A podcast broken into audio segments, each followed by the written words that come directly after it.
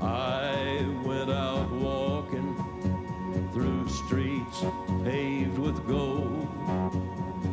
Lifted some stones, saw the skin and bones of a city without a soul. I stopped outside a church house where the citizens like to sit. They say they want the kingdom, but they don't want God in it. Yeah, I went with nothing, nothing but the thought of you.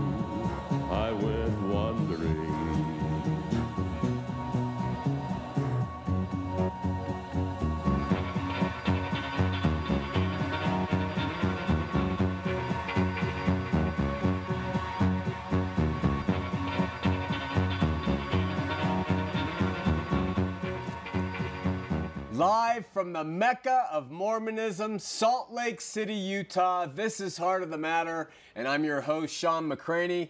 If you have family or friends who can't watch the show live, they can go and watch it live on the internet by going to www.bornagainmormon.com, click on the TV shows, and it will give you instructions on how to do that from anywhere in the world. Last night, at Pastor Kevin's house. We had an open water baptism, and we have a short video clip to show you of that. So let's go to that right now.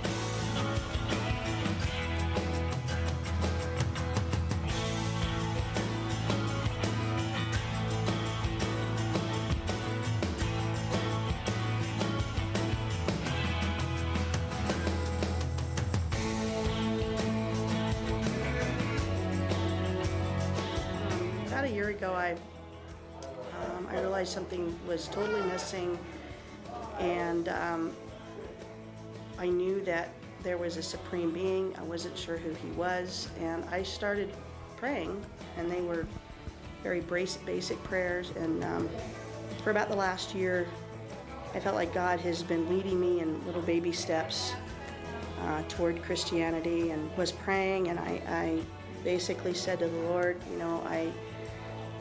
I don't know how I can do this. How can I be a Christian? I have a hard time loving people. I don't know if I can love you. And I just felt like he basically told me at that time that um, I would be able to love him and um, that he would teach me to love other people. And he has just been so faithful. And, and the baptism today was um, my way of letting the Lord know that um, that I am committed to Him and I do want to be a servant and I um, that I am devoted to Him. My path that I've taken actually has become much easier now. Uh, he's removed proverbial rocks out of my life, and um, this is um, as much of a, of a public profession. Um, for me, I believe it's a way of keeping myself accountable uh, to Jesus and to God and to my promises to uh, walk with Him and to allow Him to be number one in my life.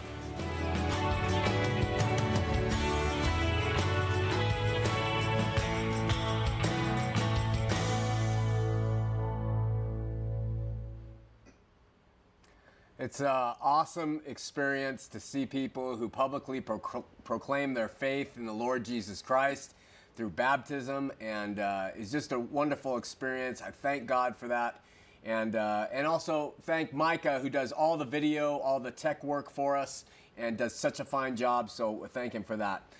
I was a born again Mormon, book that started it all. Uh, you can go to www.bornagainmormon.com and get information on that for a listing of where you can get the book in the state of Utah and in California. And of course, online, you can buy it from us. If you don't have the money, we have always given the book away free to people who are in financial hardship. And uh, if you're LDS and refuse to buy it but are curious, we send it to you free too. You can get that online. Anyway, go to the website and you can find out information about that. Well, doesn't it just drive you nuts? It drives me absolutely nuts. Here you can see very clearly, this is from People magazine. It says, Life in the Cult and it was a cover article, People Magazine recently, all about what they call the cult that's going on in Texas with the 416 children that were uh, created. We have an insert shot here. You can see there the dorms on this uh, quote unquote cult, the meeting house as they scan over a little bit more, Michael. Pick up that temple. Keep going over, Michael. Move it over a little bit more if you can. The temple, a little bit more. Keep going. A little bit over, over a little bit more. That white temple right there, you see that? That's the compound. Now, I want you to remember that Joseph Smith introduced every single part of this cult's doctrines that he introduced plural marriage, he introduced the temple ceremonies, the temple rites, he introduced the whole thing, and all they're doing is following, following what Joseph Smith taught. I would be surprised in this day and age if a major magazine like People Magazine would come out and call the LDS Church Salt Lake City a cult and yet they I, I just would like somebody to call in tonight and tell me what is the difference between the organization there in Texas and when we drive down North Temple and we come to the same type of compound there. I just want to know what the difference is between these two groups. Someone please tell us, call us in and fill us in. Okay, got an email from um, a Catholic man, and he said that, um, oh, let's see, where is it? Here it is. He said, I am a Catholic and very upset with the Mormon church wanting to baptize my Catholic relatives after death. Please read my email on the air and tell us what uh, to do so that this will not happen. Watch your show, watch it faithfully. That's from Joe M. And then I happened to go and look on Catholic Online, www.catholic.org, and it says the Vatican warns of the Mormon baptism for the dead. It goes on to say that. Um, the uh, congregation, the Vatican's doctrinal congregation issued a ruling that baptism conferred by the Church of Jesus Christ of Latter-day Saints cannot be considered valid Christian baptism, thus requiring converts from that religion, converts from that religion to Catholicism to receive the Catholic baptism.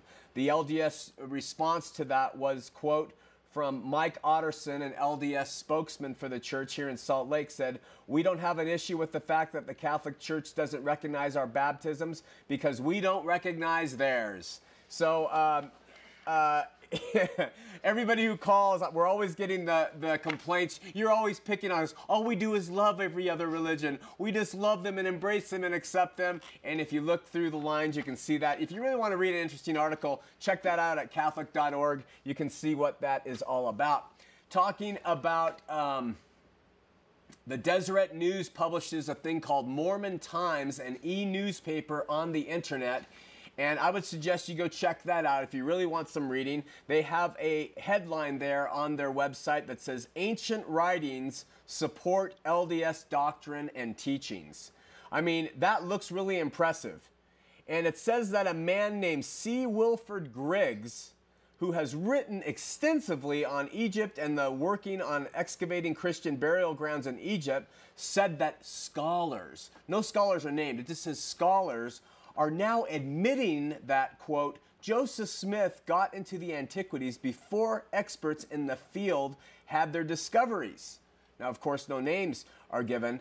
Now, uh, where was this news revealed that this headline here on the website comes out? Where was it on the steps of the Smithsonian that scholars are, are finding that Joseph Smith's revelations were really found in antiquities? No, it was actually found at the Pleasant Grove Manila Stake Center. That's where that's where uh, Mr. Wilfred Griggs gave his presentation, and he also says, quote, many scholars, many scholars are now admitting that the book accepted as scripture by church members is an ancient book. Many scholars are revealing that. This is this is scholarship at its best, I tell you. You know, and you get on a website that's owned by the church, and, and when they give you this stuff, you can bet it's it's true, you know. The really funny thing, I challenge you to say it, is they end it that says that revelation was alive and well in the early church, and yet centuries later, revelation and temples were denounced by religious leaders, including Augustine, as unnecessary, therefore supporting their idea that there was in need of a restoration through Joseph Smith. And then there's this little thing at the bottom. It says MormonTimes.com is produced by the Deseret News in Salt Lake City, Utah. It is not an official publication of the Church of Jesus Christ of Latter day Saints. I wonder who officially owns the Deseret News. Well, yeah, anyway, okay, let's see. Uh, JPM wrote uh, something that's very interesting. He said in an email, uh, You know, I don't agree with what you say, but uh, I feel you discount your effectiveness of your convictions by the little cheap shots and commentaries you provide. He goes on to say, I do appreciate your work though, because if it wasn't for you, many people who don't know about the LDS Church wouldn't get to hear about it. Referring to the number of YouTube clips from our show that are shown all over the world. And he says that the, uh, through showing my, these videos, he has been able to get seven people to see the missionaries. So he is really telling me that our show is helping the LDS Church grow. In line with that, we have Ariel who wrote, You are doing a great work for the kingdom of God, Shawn, by helping the church get rid of all the dead wood. Just think of the home teaching hours saved, all the money the welfare uh, system saves, and all the problems the weak of the church take with them when they go and follow someone like you. And then we have another email that says, How do you justify this ministry as of God? Well, I just want to remind you of something. In Mormon doctrine, you're going to go to the celestial kingdom, the telestial kingdom, or the terrestrial kingdom, which is in the middle. The people who go to the terrestrial kingdom are the people who believe in Jesus Christ but refused. Mormonism.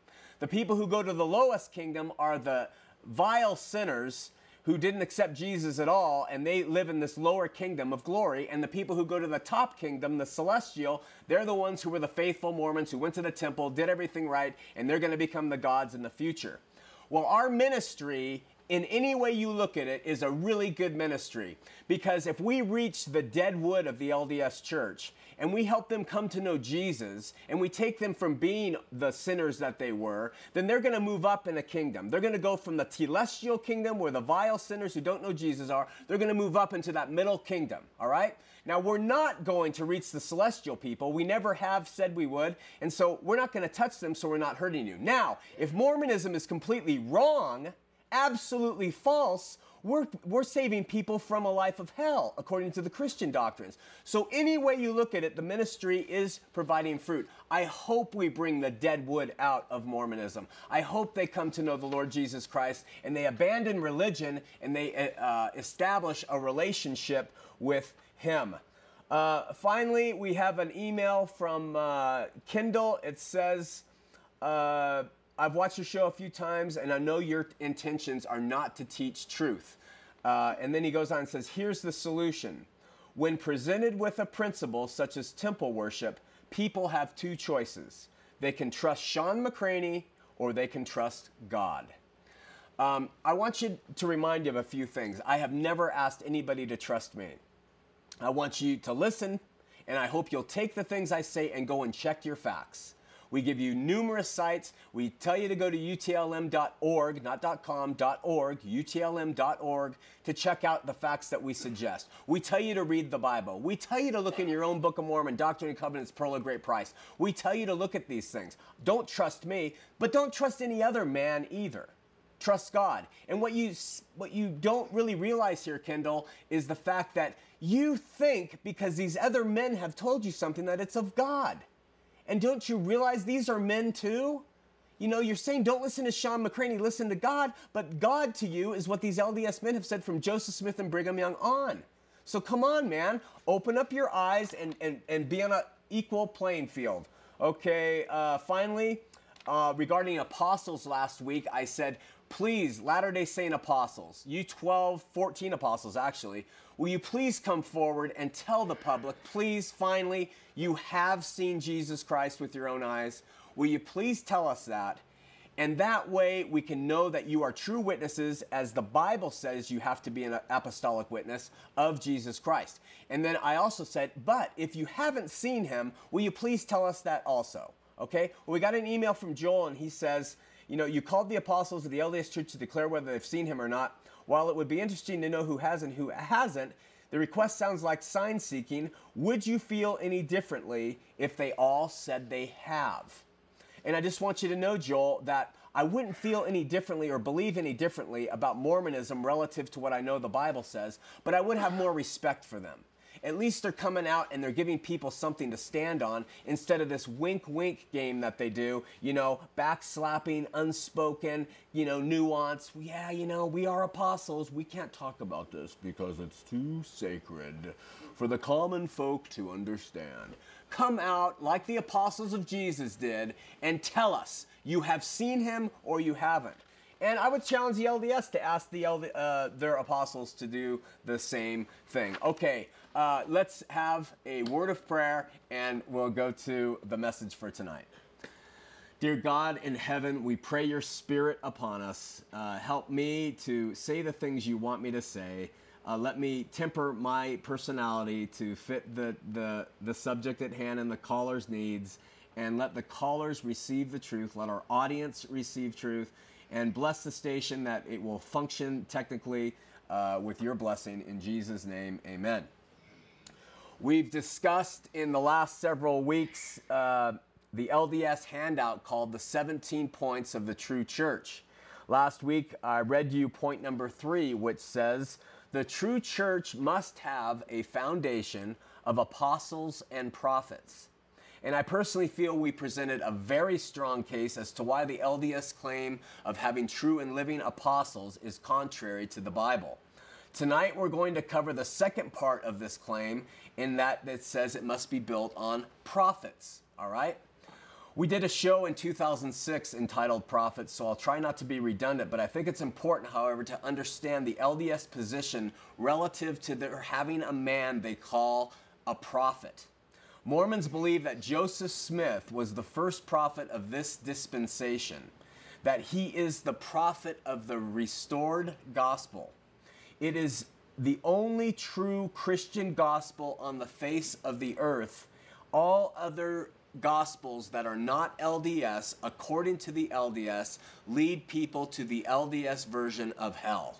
You have to understand that. That is absolutely the way it is. You corner a missionary and say, if I reject Mormonism, am I going to the LDS idea of hell? And they would have to say yes, though it is a kingdom. Following in Joseph's footsteps after much debate and division, Brigham Young became the prophet and then a successor of other singular male prophets up to this day and age. Today, Thomas S. Monson is called the prophet, not a prophet, but the prophet on earth who leads and guides God's church like unto Moses.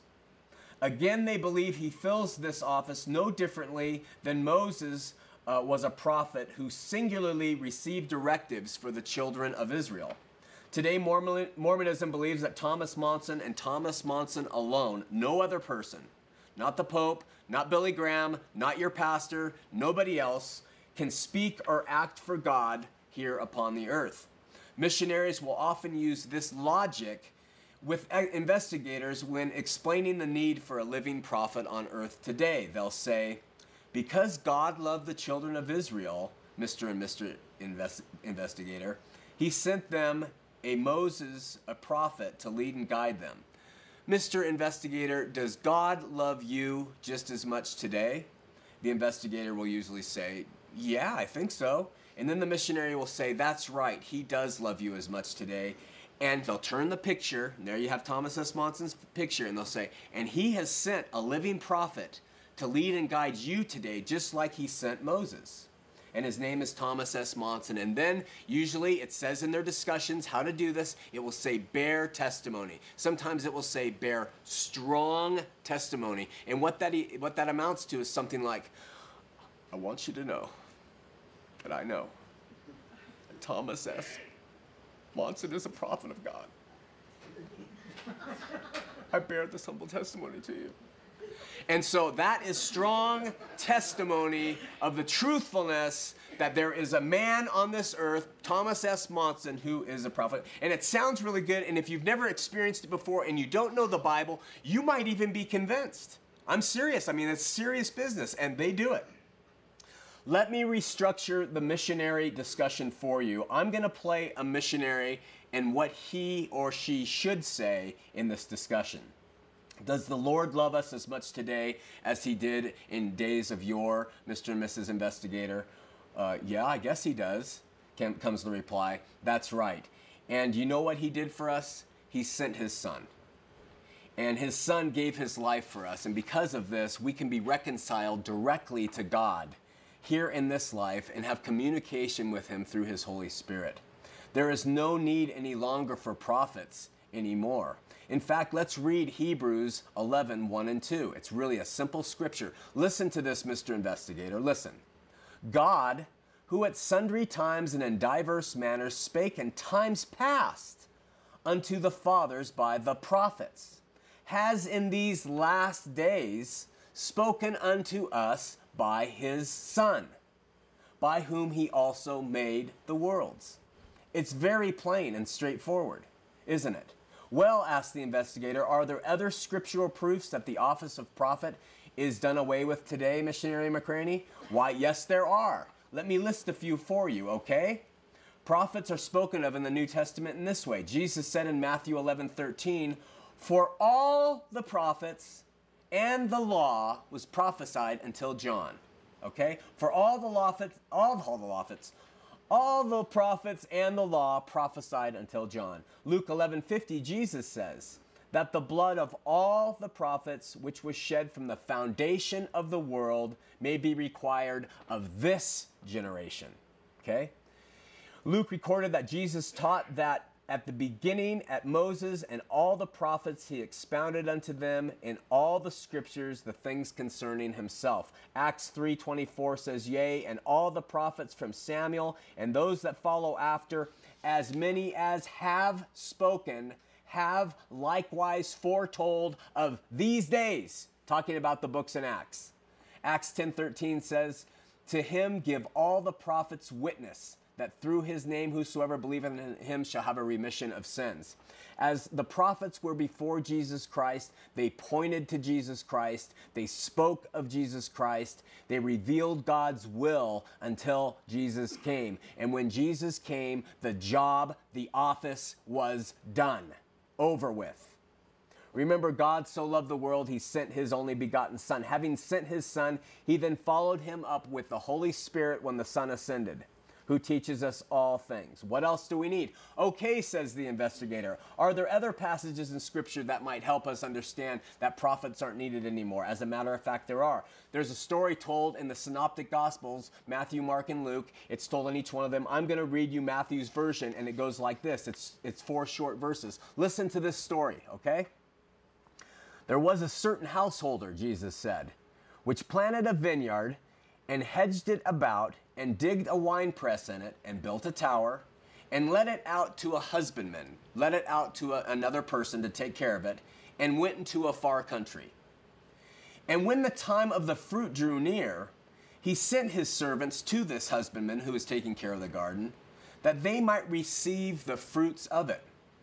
And the husbandman took these servants and beat one, and killed another, and stoned another. Again, he sent other servants more than the first, and they did unto him likewise. This is a story Jesus tells about God sending prophets to the children of Israel. He sent uh, prophets to tell them about his son. Sent prophets, and what do they do? They killed the prophets. And then here's the big part, verse 37. Jesus says, But last of all, last of all, he sent unto them his son saying, They'll reverence my son.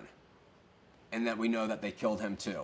Again, the prophets served a purpose. They were persecuted and killed for it. But last of all, he sent his son. Wow, missionary McCraney, the law and the prophets really were fulfilled in the life and death of Jesus. Is there anything else? Well, let me have you consider one more biblical story. You remember in the Mount of Transfiguration, Jesus went up with Peter, James, and John. Mark 9, 2 through 8, you should read it. I'm going to cover it. We begin at verse 2. And after six days, Jesus took Peter and James and John and led them up into a high mountain apart by themselves.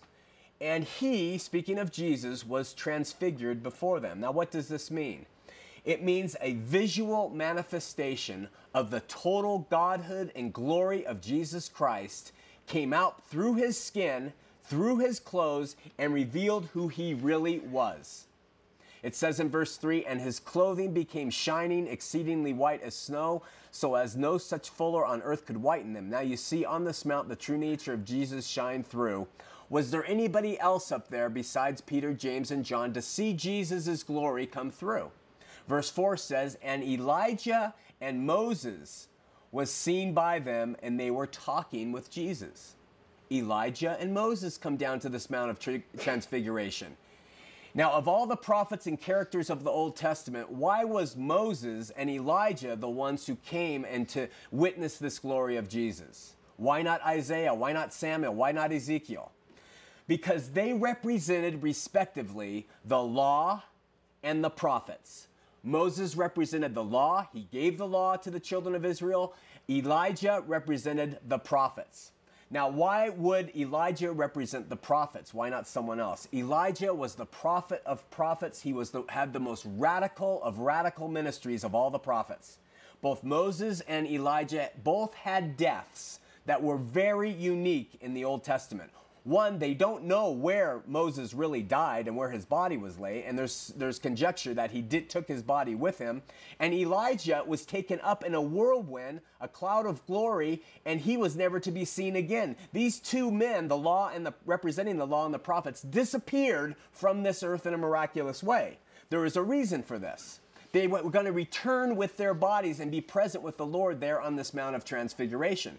Now, the Jewish Targum their old writing set connects the coming of Moses with the coming of the Messiah.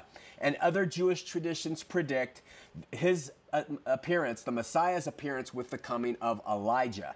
They both appeared on this Mount of Transfiguration. And they spoke, according to Luke, uh, to Jesus about his coming death. Now, a cloud overshadowed them, which was a cloud of glory. This same cloud overshadowed Moses, this same cloud overshadowed Elijah when he took off into the heavens in this whirlwind and he was lost. This same cloud overshadowed Jesus when he took off at his ascension. The same cloud of glory was there on the Mount of Transfiguration. And here's the important part the most important part. Peter, James, and John they look around, they close their eyes, they fall asleep. We're not sure which they did, but they don't, they take their eyes off this. And when they look up, verse 8 says, Suddenly, looking around, they did not see anyone anymore. No Moses, no Elijah, except Jesus alone with themselves the law and the prophets was brought back and fulfilled. Jesus represented the old covenant and the new covenant, and he was the segue between. He links them together. The law and the prophets are done for. Can you see? Can you see the dastardly thing for a man from Joseph Smith to Brigham Young and onward, for these men to say that they are prophets of God, likened unto God. They receive revelation for the whole earth when Hebrews clearly teaches that the law and the prophets are now fulfilled in the Son, and so do all these illustrations that come along with, uh, with what the Bible says about prophets. Finally, Paul warns us in Galatians he says, Be wary of things like this. They're going to come along. And he says, Though we or an angel from heaven preach any other gospel, this is another gospel. We have a new covenant. This is an extra new covenant that they teach over there at, at, at North Temple. It's a brand new, revised new covenant. It's not the new covenant that Jesus brought. And he says, Beware if they bring it to you and they teach it to you, let them be accursed. And then he repeats himself and he says, As I've said before, so say now I again, if any man preach unto you another gospel, let him be accursed. Let's open up the phone lines 801 973 8820. 801 973 TV20. We prefer LDS callers. We prefer first time callers. And we'd like you to turn your TV sets down when you come on the air or mute them or turn them off. And uh, have a question or a comment so we can keep the calls moving forward. Let's go to Mary and Ogden on line one. Mary, you're on Heart of the Matter. Hi, Shawn. How are you? I'm doing well. How are you?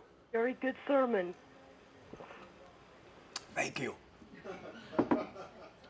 Go ahead.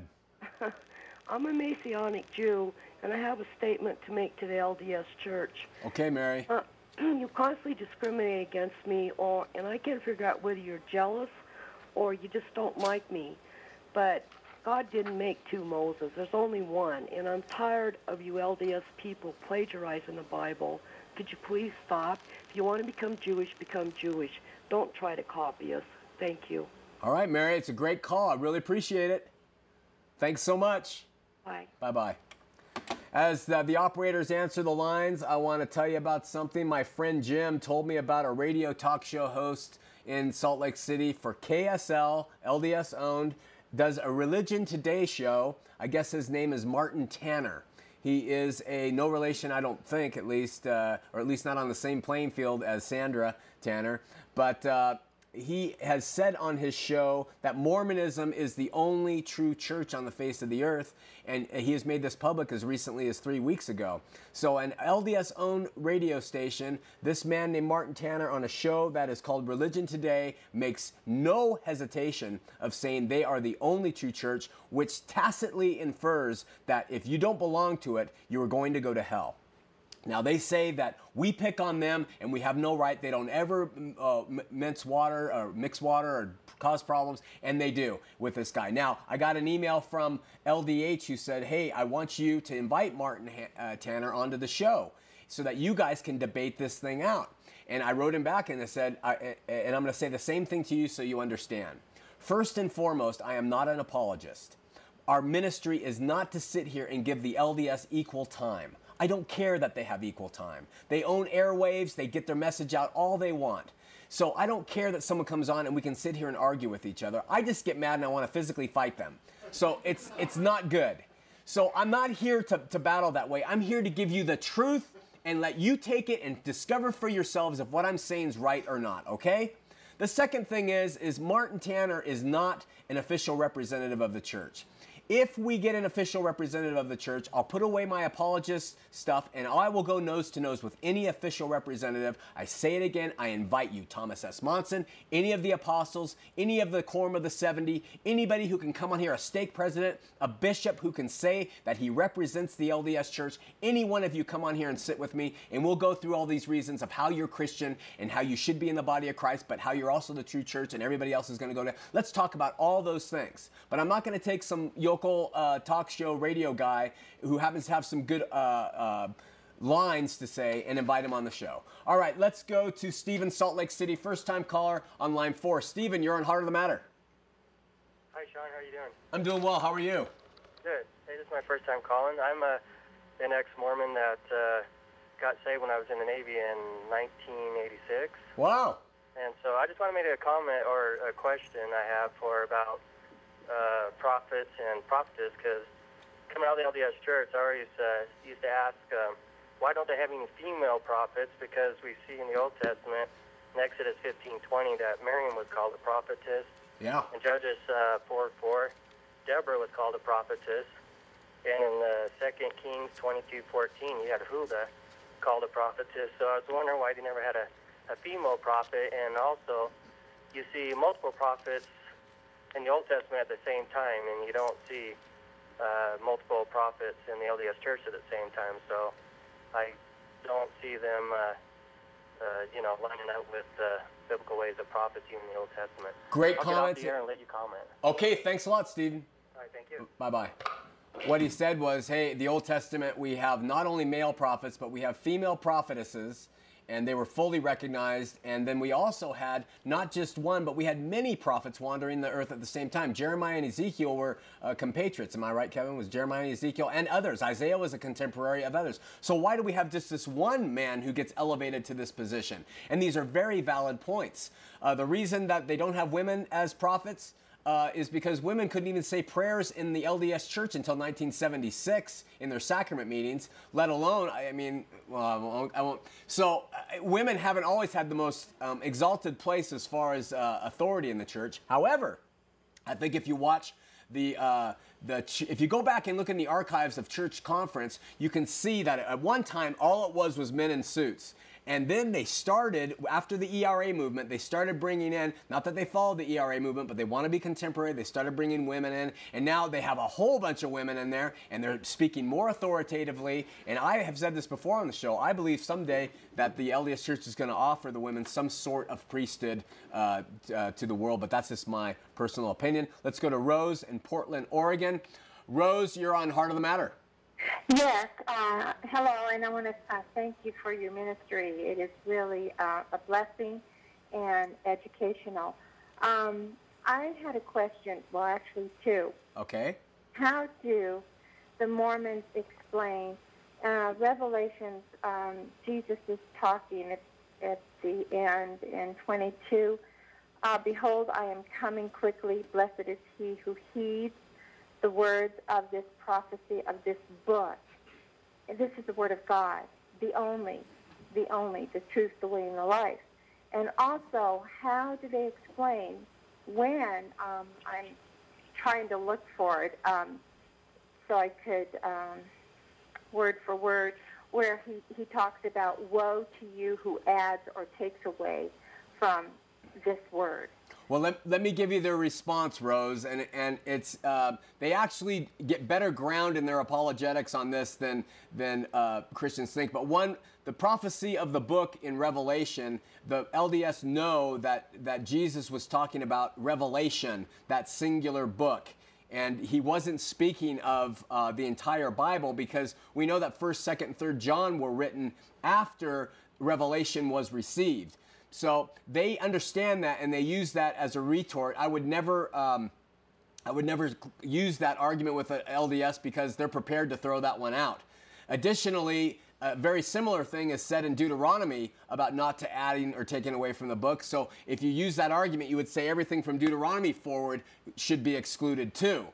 Uh, and so, uh, but I do, I agree with you as a Christian that it is speaking of the Bible as a whole because I believe, even though many Christians don't, but I believe that the people who compiled the Bible put Revelation last and that this these words of Christ are last in our Bible because they do mean don't add or take away from the new and old covenant.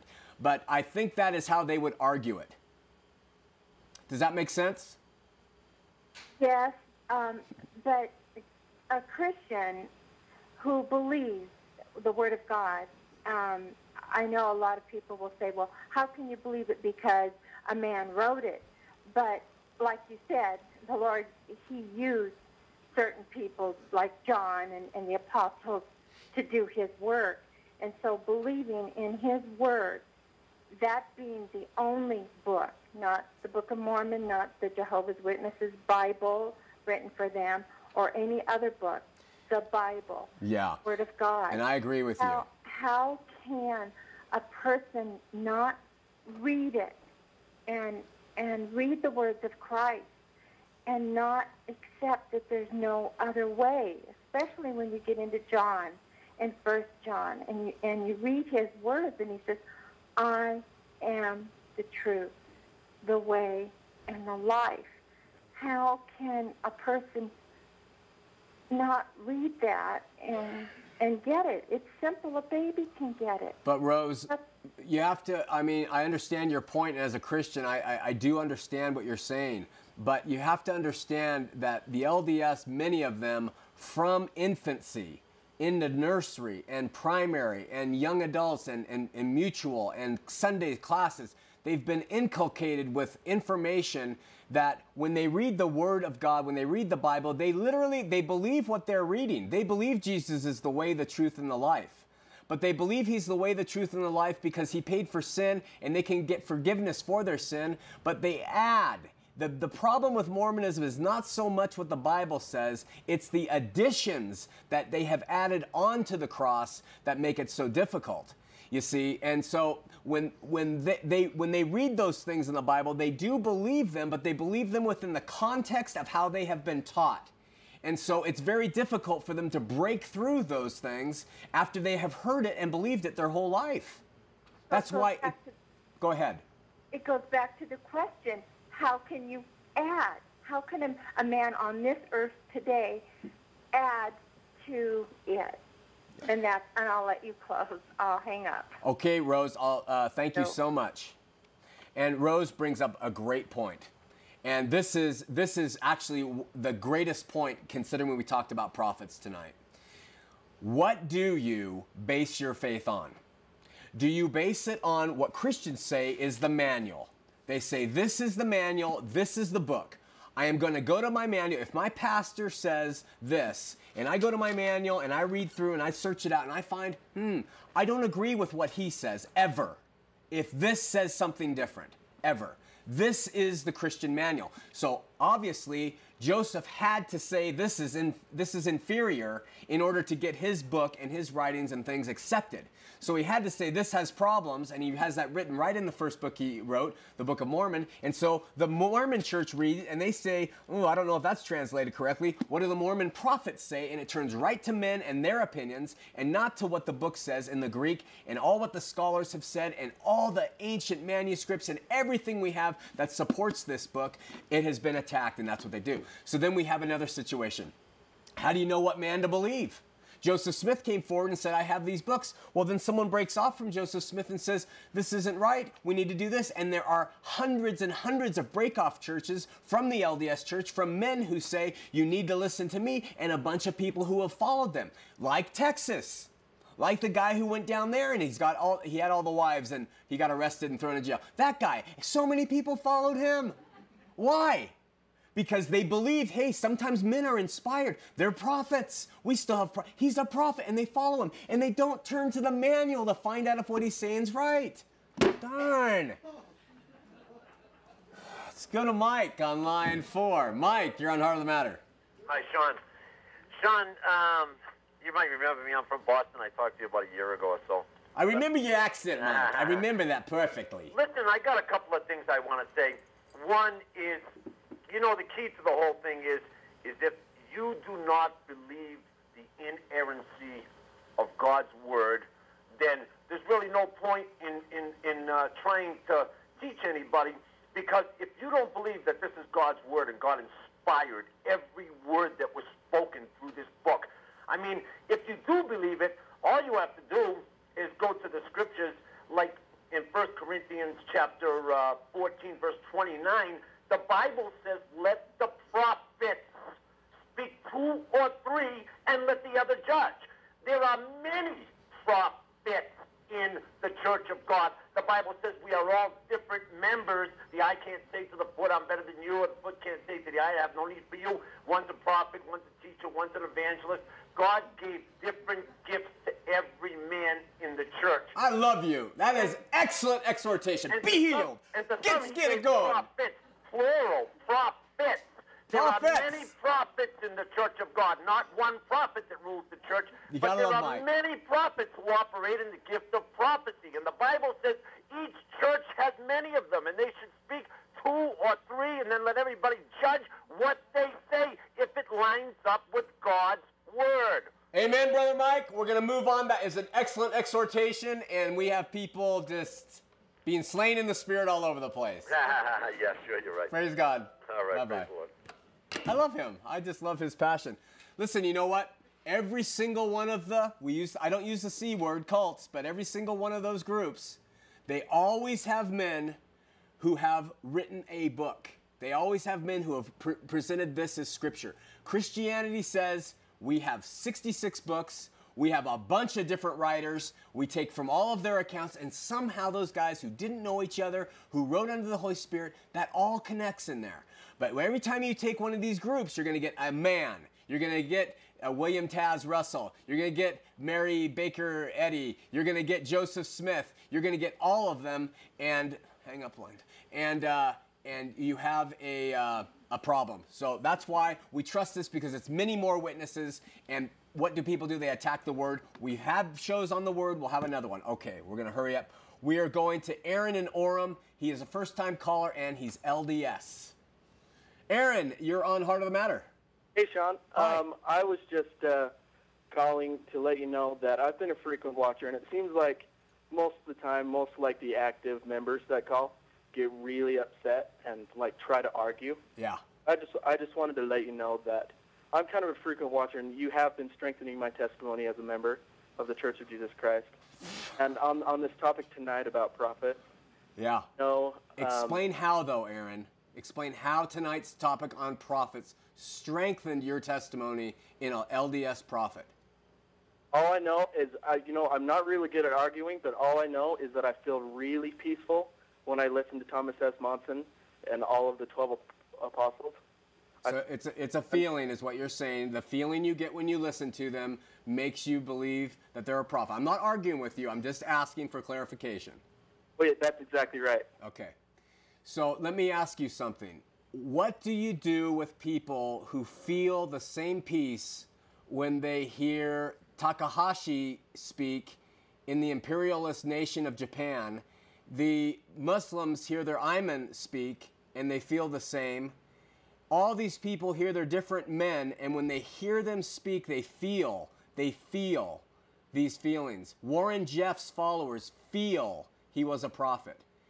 Doesn't that concern you that you're feeling you're putting your eternal life on feelings? Um, actually, no, it doesn't. I'm really, I feel really peaceful, and I've, you know, watched shows like you. And I, again, I say I'm a frequent watcher, so you know, I'm not trying to. Right. No. It's okay. So I'm not upset at you. I'm not trying to argue, but I just I know that uh, I know what I hear from Thomas S. Monson is true. Okay, but again, Aaron, I'm not arguing because I like you and I appreciate that you're being kind. Tell me how why are your feelings more important than someone else's feelings? Oh, they're not. I'm just I'm just trying to I'm just I've been wanting to call in for quite some time, and I just want to be you know kind of a voice for other people like me who are maybe a little bit too timid to call in. But Aaron, uh, but just just try to help me. You say they're not more valid, but your feelings are going to lead you, according to your beliefs, to following the prophet and to exaltation. Where someone who has feelings toward a cult leader in Waco, Texas, their feelings are going to lead them into difficulty, at least a lower kingdom in your esteem. So your feelings are more important than their feelings. How do you differentiate between the two? Okay, well, the, I really don't know a lot about like the Asian country you were talking about, or or what Warren Jeff teaches. Okay. I know all I know is that I feel at peace, and I feel most calm and best, you know, when I'm in church and when I listen to the words of the prophet. I want you to know something, Aaron. Or uh, Aaron, I want you to know that I do this show because I love people like you, and I know that you feel this and you believe it. But belief and feelings have never ever been part of the biblical uh, presentation for truth.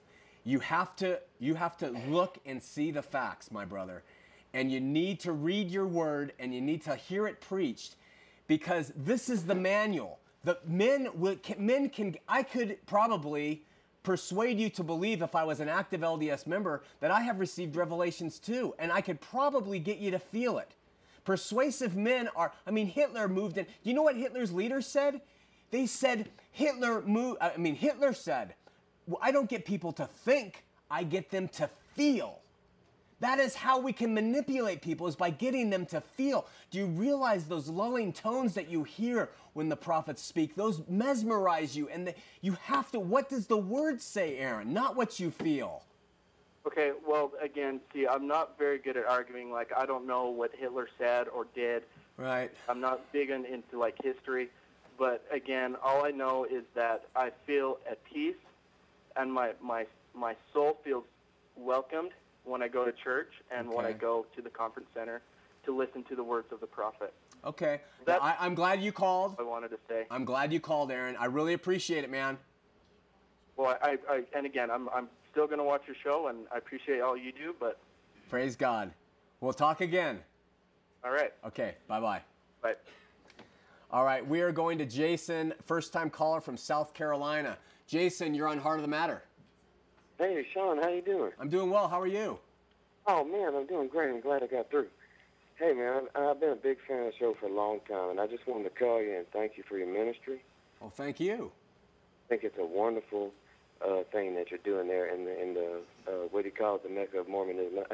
I was actually uh, raised LDS and uh, all my life, and uh, after joining the military, I kind of went outside the church and uh, married, you know, so to speak. And uh, but I, I really started sitting there and listening to the things they were saying, and, and I kind of thought, you know, something's not quite right here. Yeah. and uh, so so and I used to get very angry whenever uh, folks would say, you know, things against the Mormon Church, and I said, well, we're Christian too, you know. Yeah. Um, then I met then I met the real Jesus, and uh, and you know, uh, it didn't happen. It happened one night, knelt down by my bed, and uh, you know, and I, I just realized I was a sinner and where I was going, and I just asked the Lord to save me, and man, He came, and uh, just wonderful, wonderful experience that uh, I can't I can't really describe, and you know, I just think that's the most uh, amazing thing, even now, is how He you know loved me enough to do what He did for me. And I, I I really feel for the LDS people, and I'm really hoping and praying my family will follow suit, and uh, and and just make that big step, you know, towards the truth. And I I just pray for all those out there, and uh, I just keep up the good work, man. Really appreciate your call. Thanks so much for that testimony. And uh, your family will come through as you love them, as the Lord would love them. God bless you, Jason. Hey, one one more thing, Shawn. Yeah. Uh, the uh, I like that. I I, do. like that accent. Our friend John uh, O'Fallon, Yeah. definitely. I'm pretty sure he's, he's LDS. I would agree with you. okay, God bless you. All right, God bless you. Bye bye. Just to let you know, he's referring to a caller who called on a number of occasions. He's from O'Fallon, Illinois, we think. And uh, we had a number of very good dialogues. You can watch any of the shows at www.bornagainmormon.com. And you go back to the archives and you can watch John and I have these discussions. And uh, where he was saying, I'm going to burn in purgatory and I'm going to look up at Joseph Smith's shining face. And he forbids his wife to watch the show, on and on and on. And, and I really believe he said, he wrote me an email and said he was going to take up my challenge and search for truth and we haven't heard from him since. So uh, I, I hope, John, if you're watching, um, that we can have a dialogue and you can call. Go to a payphone if you're being observed by somebody and, and just secretly get a call into us because we'd love to hear from you again. All right, let's go to Adam in Salt Lake City. Adam, you're on Heart of the Matter. Hey, Shawn, it's Adam. How you doing, man? Doing well. How are you? Good. Hey, just got one question. It's personal experience. Pretty simple and quick. All right. I'm sitting at a fair for my mom, manning a booth in Eagle Mountain. I see the missionaries coming down the row, and they get to me, and I've, I have some knowledge, so I'm just trying to ask them questions and see what they say to what I think I know. And one of their one of their proofs for Mormonism is going to be up the apostasy that all churches are broken down to different sects, and that's the proof that Mormonism is, you know, legit. But then you see in the news all the FLDS stuff and the different parts of the Mormonism breaking down. How how does that still make them not part of that apostasy? Well, they claim that yes, those those churches and those sects have apostatized from the truth. They, uh, but they believe that they, the root is still remains, and uh, it's the LDS Church here on North Temple. And so, their their breakdown and you know how I mean I, I think all men's religions will break down eventually because it's from men. yeah. And if that's part of their proof, and then their religion is breaking down, I mean, how does that make them more special or a chosen religion? Uh, no idea. They say their religion is not breaking down. They say they're growing, and that it's just these apostate groups. You can tell they're apostate because they've branched off and they've become nothing. They view their power, their growth, their size, their money, their wealth. They view all that as signs that they are the truth. And uh, it's Last one, last one. yeah, Did Joseph Smith say if you do not practice polygamy, you cannot go to heaven? plural marriage. So it's it's done right there. If you just want a fact, right? I mean, it's, Yeah, and Brigham reinforced that ad nauseum. So how can you believe in the guy like you know as the founder, but yet he condemns you because you're not doing? It's just that's it's all too good for me, Shawn. I'll see you next Sunday. All right, Adam, thanks. Hi, man. God bless. Bye bye. We're going to Nini in Ogden, first time caller. Nini, you're on Heart of the Matter. Hi. Hi. Um, I, I'm just going to get right to the point. I was Okay. wondering if you have to be kind like called a member of a specific church. Like I know that several people are really proud to be called Christians, and then there's the people who are proud to be Mormons. And I used to be Mormon, but um, my mom was excommunicated, and then she rejoined the church. And um, for several years, it was like religious wasn't even in my life, and then all of a sudden it was. And when we left the church a few years ago, she went from being a big, like, um, Book of Mormon basher to a Bible thumper, so to say. And it's like, well, do you have to be part of a specific church? Nini, let me give you the biblical answer for that. The church is made up of people who believe in Jesus Christ as their Lord and Savior, who have been born again, have a new spirit to operate by, and walk by faith. They are found in all types of religions. They're found in Baptist, Pentecostal, uh, they're found in Catholics, they're found in all those different Christian religions. They may even be found, surprisingly, in Islam and even some uh, Eastern religions. They believe in Jesus, they trust him, they have faith in him, they've been converted, but in their country they know of no other way. We don't know. But the church is made up of people who believe in him, have been born again, and walk by faith in him. It is not the name of a denomination. So uh, you don't have to you don't have to call yourself by any religion. You don't have to belong or have a membership in any church to be a true blue Christian. Maybe even some of the best have never affiliated with certain churches. I don't know, but it's that liberal and that open to people who believe. Does that help? Um, kind of. What about religion? Like saying that you're a Christian, or saying that you're Mormon, or saying that you're Catholic or Jew. Well, the important thing about Christian, and it is a, uh, a term that is used in the Bible and it was applied at Antioch, but the important thing about that is it has Jesus' name in there, and it is not essential because uh, it's your it's your faith and it's your conversion to Jesus. So uh, some people say they are followers of Christ instead of saying Christian, and they prefer that because of sometimes what Christianity means today in our world when you turn on the TV and see some things that Christianity does. Some people don't want to have that association. Now, I don't mind. I love being called a Christian. I love it. But uh, some people, they're a little bit different. If you're a follower of Jesus, born again by faith, you walk with Him, uh, you're a Christian by because we have a lack of a better word for it. All right, I'm going to go to another call. Thank you so much, Nini. Thank you. Okay, bye bye. Hey. Th- this is a call that uh, I love getting, and it is from my daughter, Cassidy McCraney. Hi, Daddy. Hello, Cassidy. How you doing? Good. Good show tonight. Oh, thank you. Thank you I, for calling. I have a question. Yes.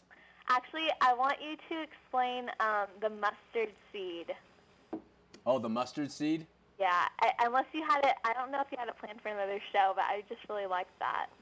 All right, do you want to wait on the line or watch it on the internet? I'll watch it. I love you. Love you too. Bye. Bye bye. Jesus told the apostles uh, when they couldn't, or the disciples, when they couldn't cast out a demon, uh, he said, You faithless generation. And, and, and they said, Why couldn't we cast out this demon? And he said, Well, uh, you couldn't do it because you lacked faith. And he said, If you had the faith of a mustard seed, you could move mountains. And what Cassidy wants me to tell you is my interpretation of that is obtaining the amount of faith of a mustard seed is very difficult. It's a lot. It's not a little bit of faith. A mustard seed of faith is a lot of faith. And if you had that amount, you would be able to do these miraculous things. So, a lot of people say the mustard seed represents if I just had a little faith, I could do these things. I think Jesus was saying it takes a lot and that we need to turn to Him, seek for faith, ask for faith, trust in Him, not in a man, not in a church, not in a religion, but in God Himself by the name of Jesus Christ. See you next week here on Heart of the Matter.